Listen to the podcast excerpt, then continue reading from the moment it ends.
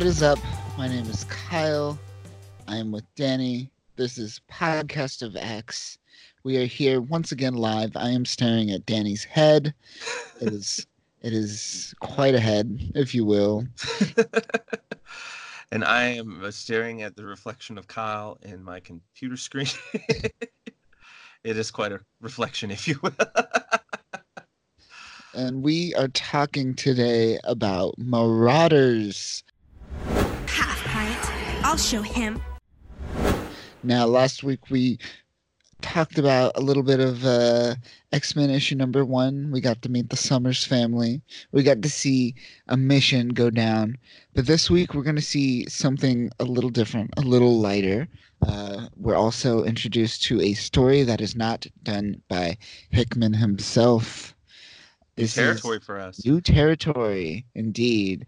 Uh, we are introduced to the Marauders via Gerry Duggan. Now, what is your familiarity with Gerry Duggan? Have you read his Deadpool or have you read his. I have not uh, read anything by him. I'm not I've... familiar with him in the least bit. So, this was definitely my first uh, foray or uh, fray, if you will, into uh, Gerry Duggan. And same it was here. definitely something different. I'm very unfamiliar with his work. I, I did read a little bit of his Deadpool, but it didn't stand out amongst the Deadpool stuff to me.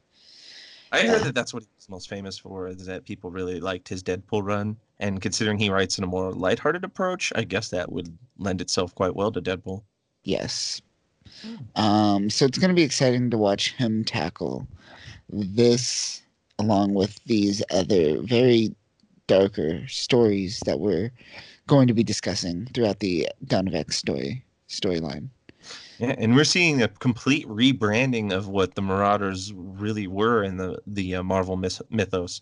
Uh, this this Marauders team is is pretty much the closest take on like a, a legit X Men version of the Marauders team. Like if the Marauders were just a, uh, if you will, a special ops group for or a uh, smuggling group, if you will, for the the X Men in in a proper sense. And you're not getting uh your your Sinister's Marauder though. Pyro is still there. He's yes. he's the linking chain, if you will, to the original Marauders. But aside from that, it is a vastly new team. Yes, very very new. This is not Mister Sinister's Marauders whatsoever.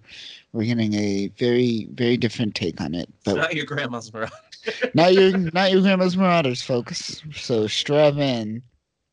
But yes, we start off with Kitty Pryde, Storm, Nightcrawler, and a few others, and we're next to a portal, and uh, we're all just, they're all just gathering here, and they're bringing some mutants home. One of those mutants is Kitty Pryde, and we find ourselves at the Krakoan uh, Central Park portal. Yes. Uh, Hickman established during uh, the Houses and Powers of X series that there were multiple Krakoa uh, portal locations that were uh, meant strategically for bringing in mutants. The one with the Central Park location is the one we're going to lead off with in Marauders, and that's how we start with Kitty's story. Uh, we do a bit of a jump back because this is not current time. They're going to explain that how Kitty essentially ended up being a part of the Marauders, and this is a bit of a time jump backwards to the first time she tries to actually go to Krakoa. Yes, and uh, Storm and Nightcrawler invite her into the portal, and she's like, "I'll see you there."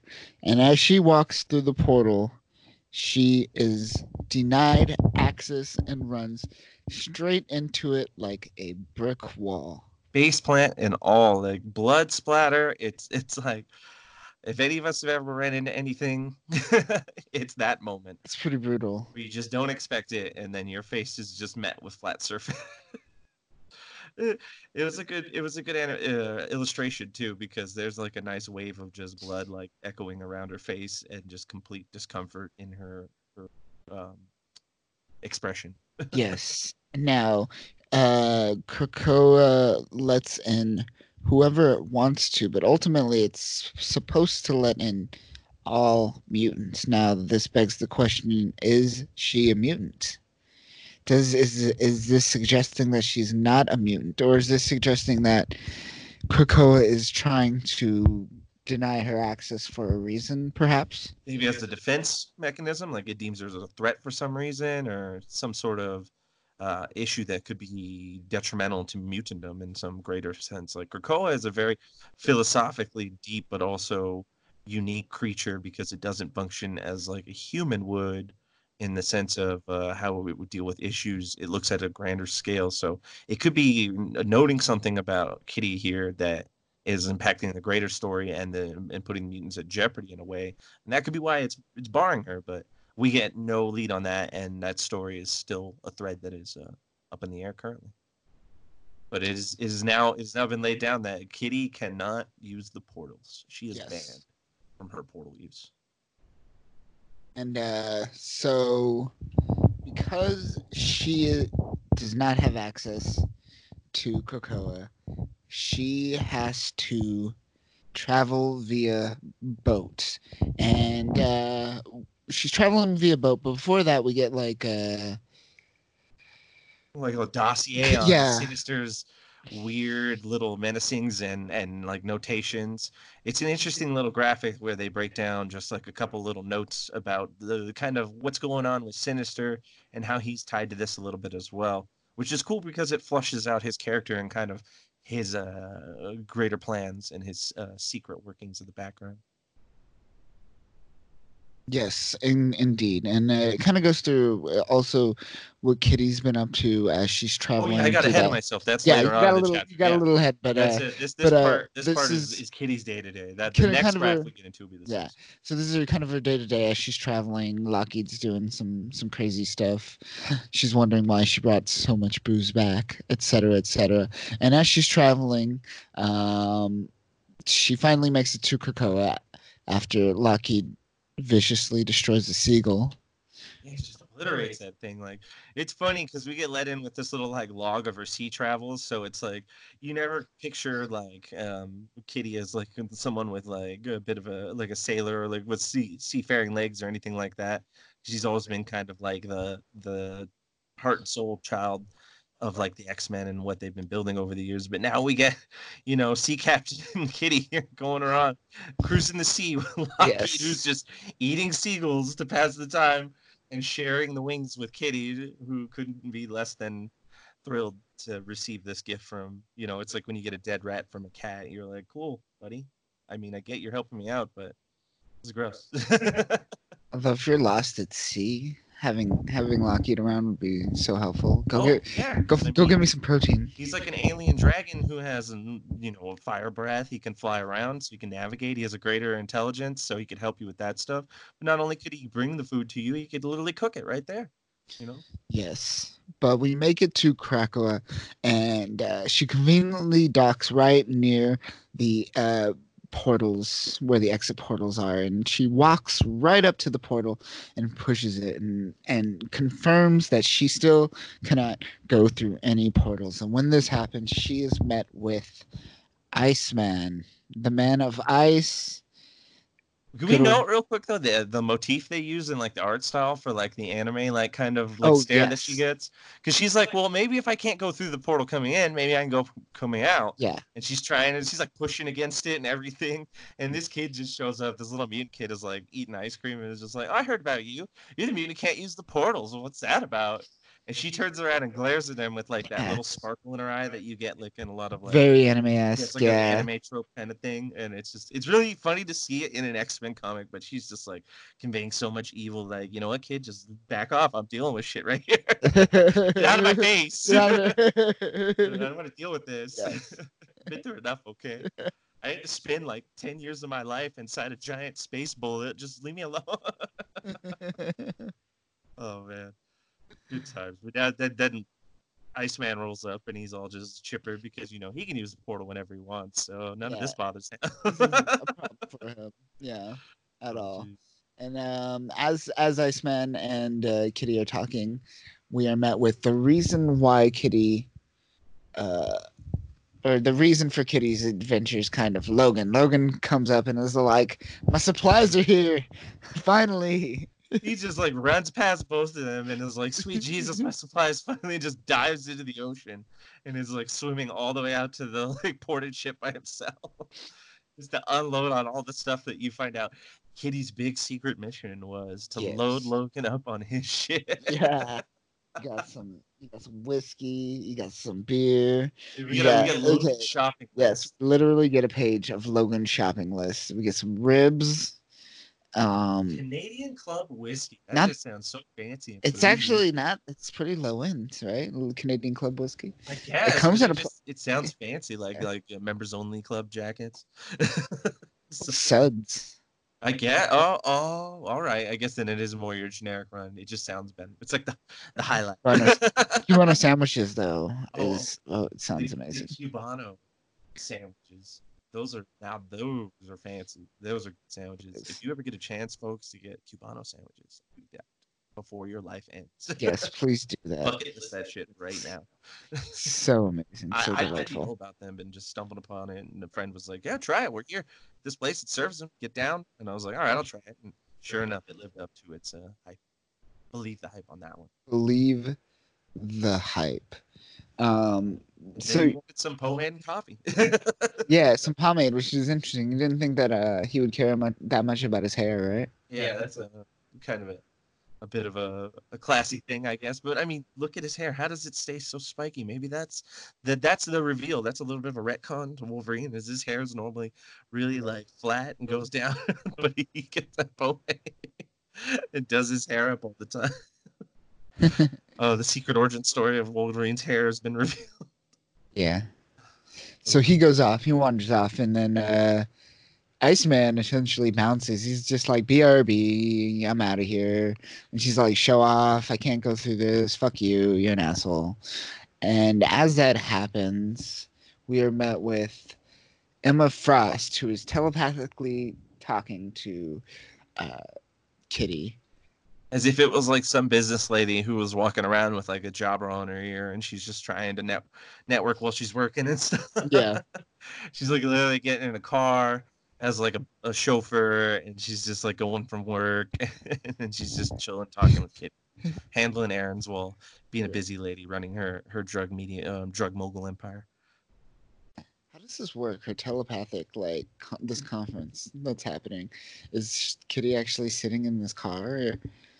I think Kitty is mentally being projected in a way that is something that is only visual, I think, to Emma. I think this is supposed to be something like the visual representation of what Emma is seeing in her own mind. She's Gotcha. able to pull Kitty's consciousness to the car. Maybe kind of like something like how like they can use the astral plane for something like this to like communicate long distances. Maybe he's or maybe she's pulling uh Kitty's psyche out of the astral plane and putting it in the car in that weird manifestation and then having a convo with it while they roll. Yeah. or this is all just taking place in, in Kitty's head and that's that's maybe more of what's going on. But it's interesting. I like the visual they use to represent it as if they're just chilling next to each other talking, but really like hundreds of thousands of miles away. oh yeah. And essentially, Kitty Pryde's just like you, son of a bitch. I'm in. Yeah, yeah. It was like I put together a team for some smuggling jobs. I'm putting together a to get a crew going. You can have a ship. and then Shadowcat's like, I am fucking in, you son of a bitch. Let's get it together. I've always like, you, you kidding me? Get out of town. I've always wanted to be a ship captain. Oh, it was a good transition because really that's what Emma Frost serves as. Kitty's going to be the captain. Emma's going to be the handler for her crew and pretty much the one who's going to be orchestrating all of their uh, ex- excursions. yes. Um. Yes, and we touched on this in House of X, where we learned that Emma will be running the operations of smuggling uh, uh, Cohen Cohen- pharmaceutical, uh, yeah. stuff in, as well as helping smuggle uh, X Men out, uh, mutants out of wherever they're smuggling the flowers in too. The flowers and mutants must flow. Must flow spice. just like the spice, people. It's all comes together. But we get a nice little like breakdown of like kind of also the big happenings uh, around the world with the reaction because the Krakoan um, portals were strategically placed in a lot of areas where they would be viable for mutants and just the public in general to understand what's going on. Mm-hmm. And some of the portals are in a little more hairier locations. Like there's literally one with a military base built around it in Russia, and then there's another one where there's like a crazed habitat built around it of like anti-mutant like creatures that just chill and post out outside of it. Like some of these locations have been Yeah. kind of turned on their head because the rest of the world is just like, whoa, we're not cool with these mutant portals, and so they're handling it in their own unique and yet frightening ways. Yeah, and it's showing that it's the portals aren't the end all solution to get all mutants out of out of other nations and into Krakoa. Um, so there has to be other methods that need to be taken to help these people escape. Essentially, Yeah, they can't just rely on the portals 100% because if they don't, there's going to be whole swaths of mutants that are left out to dry. so many dry mutants. You don't want to try I mean, mutant. what does mutants Yeah, yeah. Oh, Gotta marinate them a little bit. But now we're cutting into what uh, we pick up with uh, Iceman now. Iceman, where he left, he BRB'd, he went through a portal, and we find out that he went to Russia, right? And uh, we're at like this Russian dock, and we're met with uh, what seems to be a nation state Russians. Now, the Russians during this time, it seems like they're being used as uh, tools for the Russian government um, instead of being executed brutally. Yes, it does seem like that they're they it's it's much more of like a totalitarian like internment kind of situation. And especially you could tell that their stance by how they approach the Krakoan portal. I mean, Iceman comes out and the the Russian officials are essentially just like, "We want none of your people here. We don't Mm. want your portal here. Get the hell out of our country. We we don't want to deal with any of this. Like any mutants we have are ours." And and this goes back to kind of an older thing in like the stories where when originally mutants started popping up around the world, the Russians, uh, the government specifically, was running around going like, "We got to get them all. Like, we got to get them. We got to put them into military training. We have to turn them into weapons." They needed to weaponize all the mutants, and that's what led like Colossus to join the X Men. Is essentially he was like, "Oh man, I got the Russians hounding me," and Charles is like, "Here's a way out. Join up with me, and you won't have to deal with any of this." And that's pretty much what led that that point. But where we are now is is still the old mentality of a lot of that stuff. Yeah. And. Iceman's here to try to shepherd what mutants are trying to get through. He's he's he's here in a cocky way of saying like, I'm a badass omega level mutant. Like, let all the mutants through, no matter what. You know, let my people go. get get out of the way. And and All- Russia's like, All while uh, eating a chicken leg. yeah, exactly. Oh, Arrogant as fuck, like it's nothing, and it's so funny because he gets the biggest reality check right here. Oh yeah, and he just gets like assaulted by this uh guy, this makeshift Iron Man, and he's using mutant dampening armor, and we just see a naked Iceman, powerless, wearing sandals and underwear still. Yeah, that was kind of funny. I didn't notice the sandals at first, and I was like, "What? It's a weird fashion choice. Does that like make it easier to walk? Did the sandals get icy when he turns like Iceman, or I don't Right. understand how that works? But okay, make it maybe it makes it easier for him to slide on that ramp that he makes. Like the Guess so. sandals get perfect like flatness and friction. So yeah, but reality is like brought up to Bobby right away because he's now just he's not just a dude who's naked and in sandals with. Well, he dropped his fried chicken, so he doesn't even have that. He doesn't off chicken Leroy. Jenkins. So Yeah. He doesn't even have chicken. nothing. Gotta have chicken, yeah. So he bounces. He's like, I'm out of here. Yeah, I can't. He's like, The dive through the portal.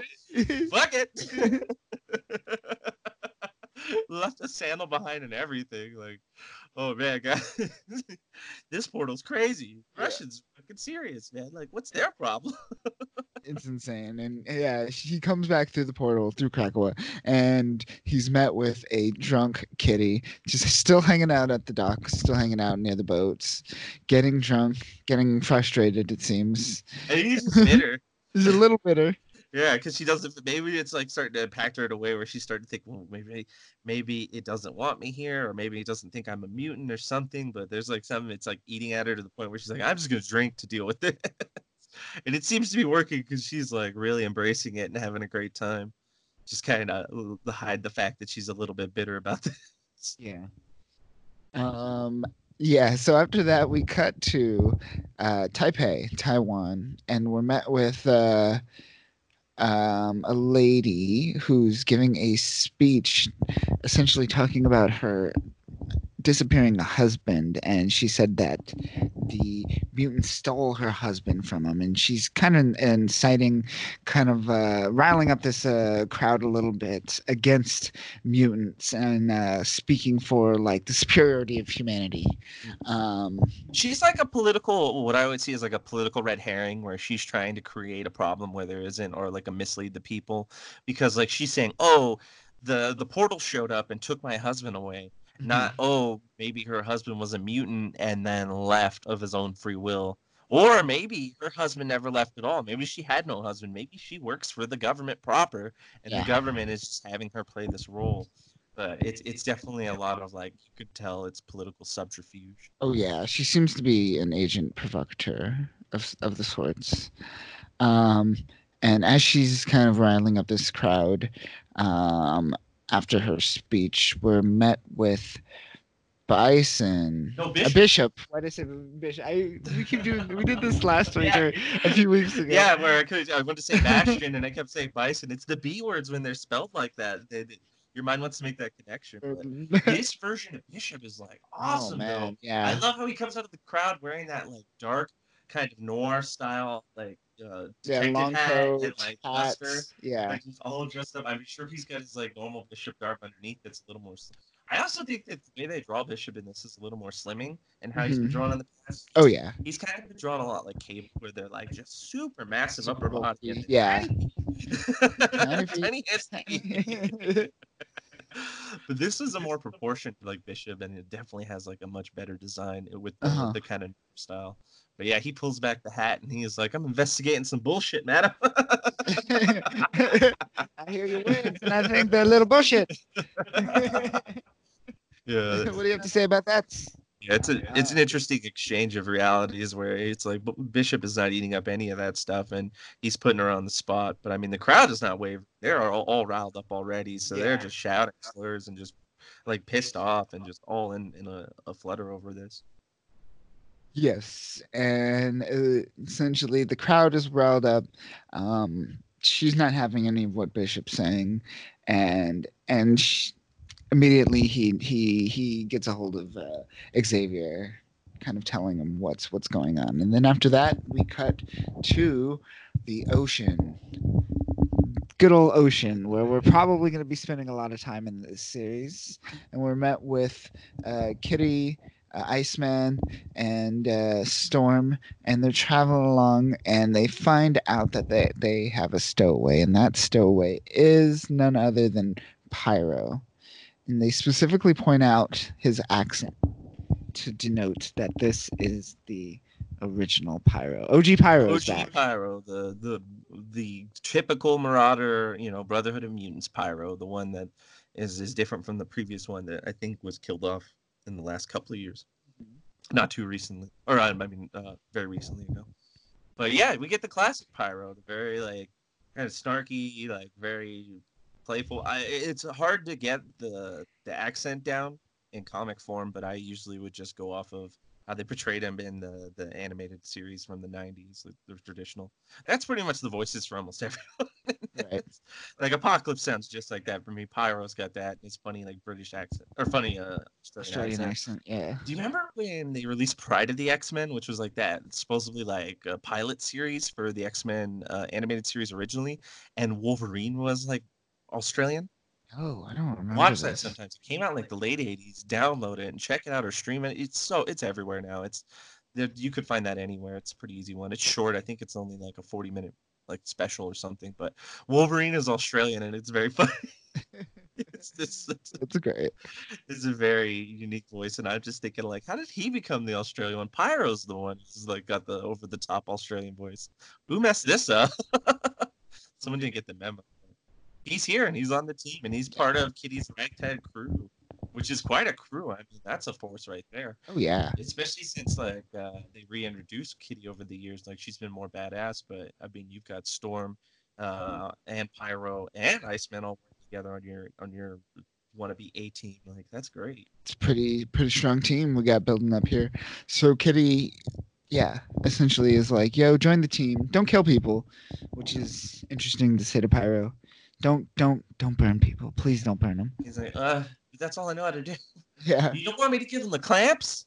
All The I know how to clamps. do is give them the clamps. oh man. Uh, but yeah, she throws down that first law of Krakoa: don't kill people, don't kill humans, and is and then um, was like, "Hey, we're going to Russia. Help us out."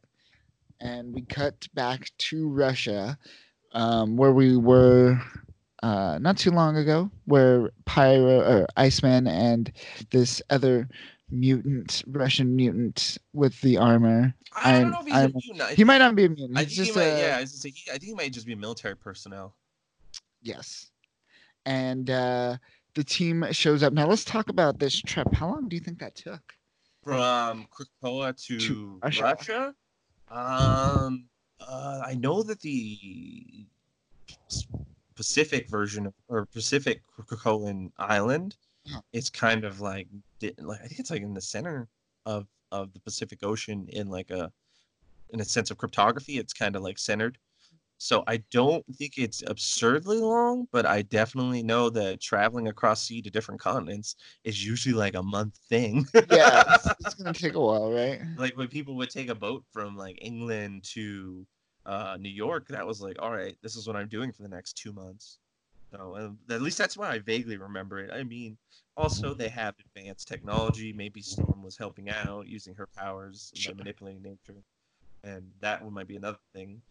But yeah, it seems like the travel time wasn't really explained or stressed in any way. And next thing you know, they're in Russia. Yeah. they're like, we're setting out to Russia, and we're there. Yes.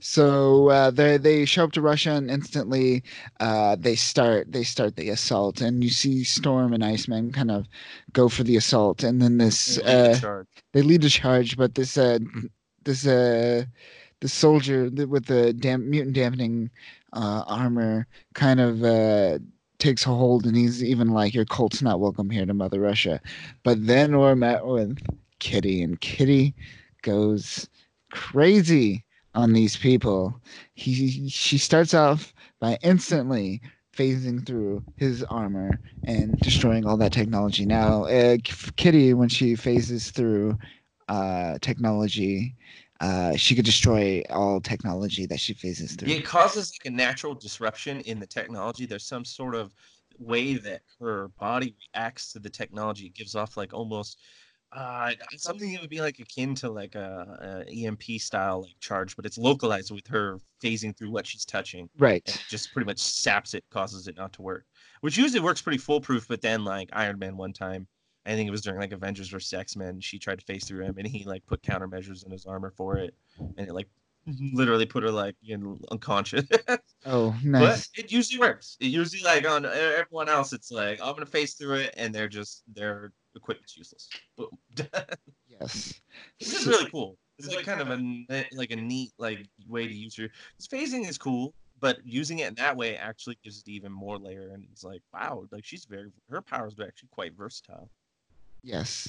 And we see that she starts phasing through all the soldiers, starts just, just taking out soldiers one by one, phasing through them.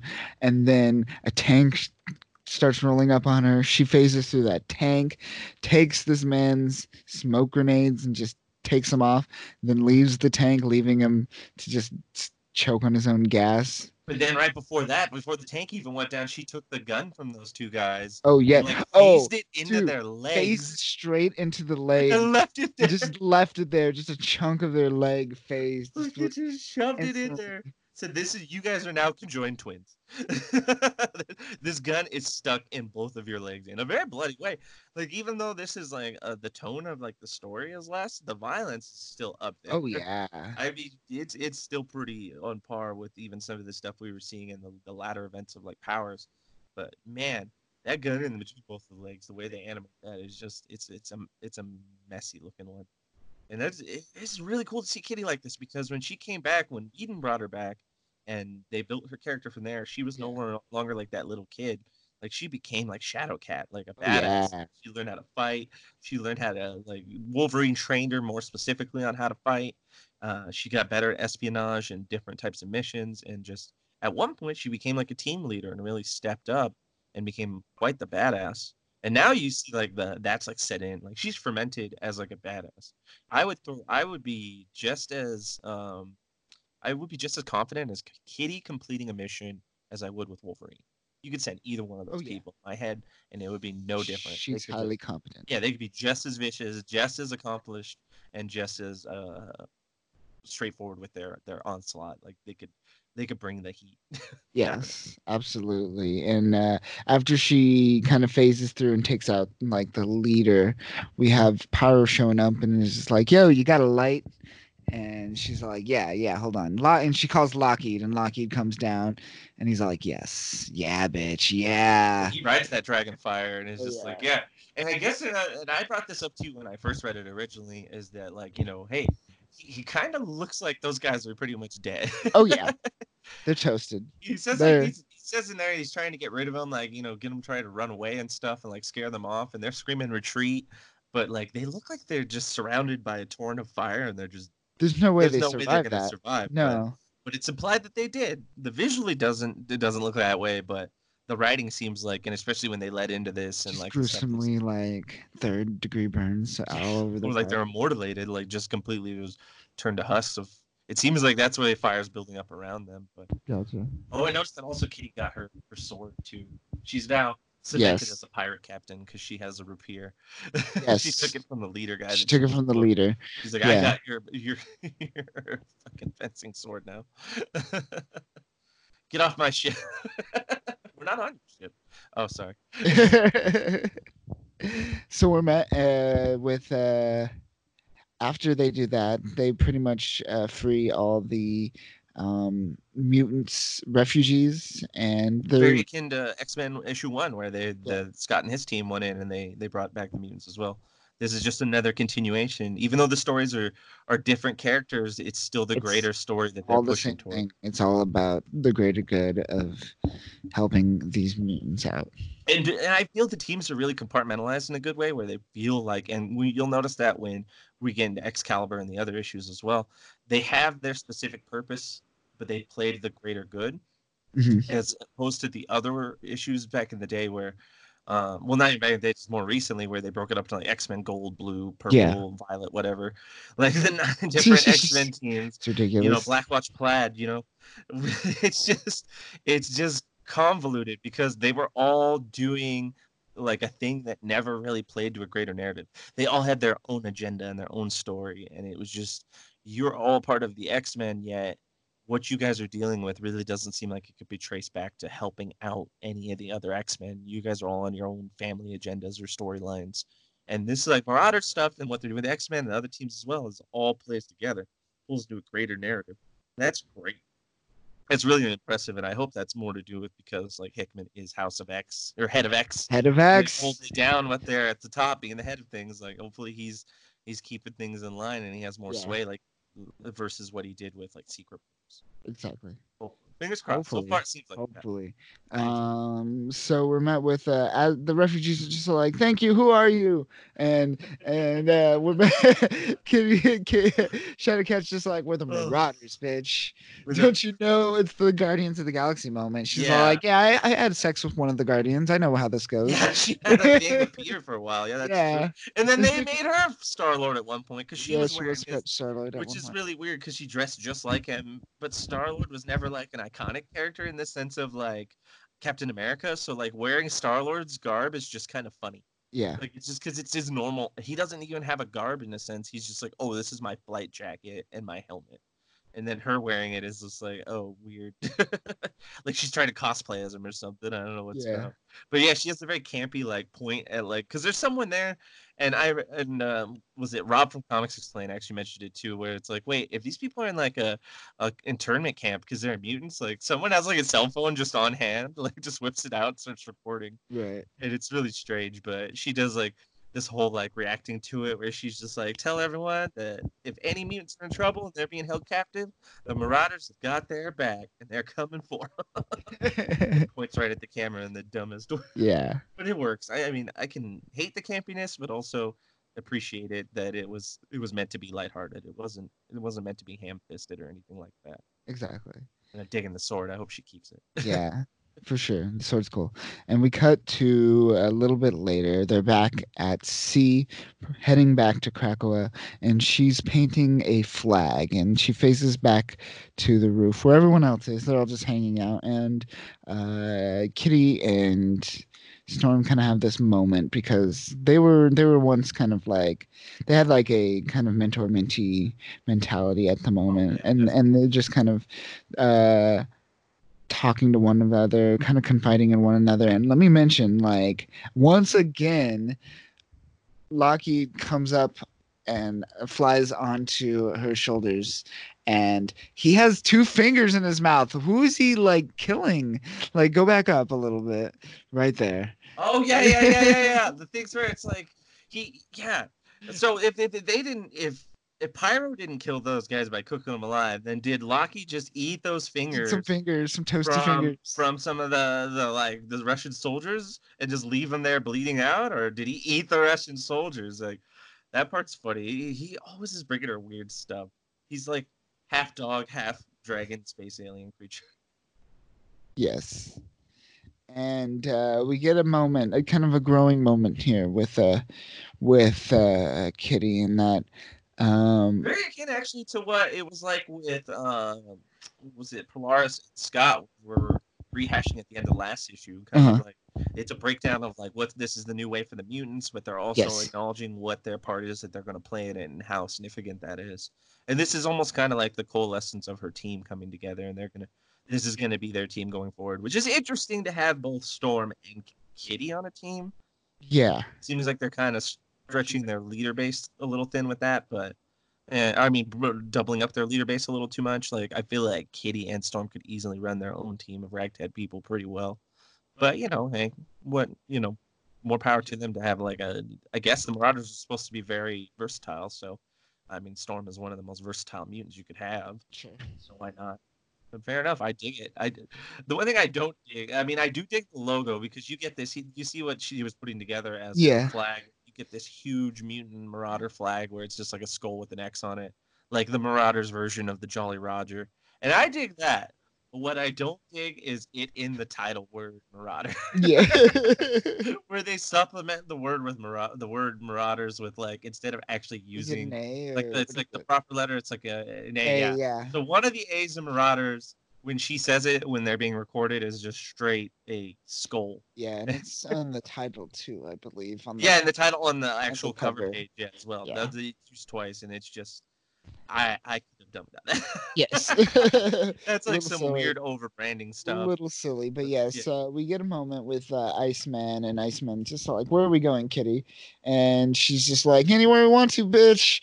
We're the guardian." Wait, nope, not the guardians. Not that. That was my Yeah. last. That was the last thing. She keeps doing that. She Yeah. goes. She keeps going back to that. We're the Marauders of the mutants and then, uh, but of the mutant galaxy. she says, uh, "Do me a favor. Call me Kate. No more Kitty. No more Kitty Pryde." And they still fuck it up because there's some issue. Still it- call- still. I'm still calling her Kitty. I'll call her Shadow. Cat. I'll call her all that stuff. Kate. It's Kate. Hey, I'm Kate. Kate Beckinsale. Please call me Uh. that. Like Kate, come up with a. She could at least came up with a, a mutant like like new moniker or something like that. Or she could have went Apocalypse's route, and she's like, I'm just a letter. Yeah. Just call me for sure. I'm Special K. Special K coming at you with my dragon that eats fingers. Eats fingers and helps Pyro murder people. Yes. quote, unquote, Not murder people. Yes. And then we are left with a little bit of gossip from Bar Sinister via the Red Diamonds. Yeah, this is I almost jumped the gun with her. Yes. This is the This sinister true dossier I admit. Yeah, this is the secret uh Sinister's what's happening around Krakoa and what he's been taking note of. Yeah, and it's just uh what's happening in these. So we get like a few secrets of what's going on throughout uh, Bar Sinister, um, kind of just teasing you of like, uh, what's happening. Nothing really. What's a big takeaway? Because I'm not really getting a a big takeaway from any any of these secrets.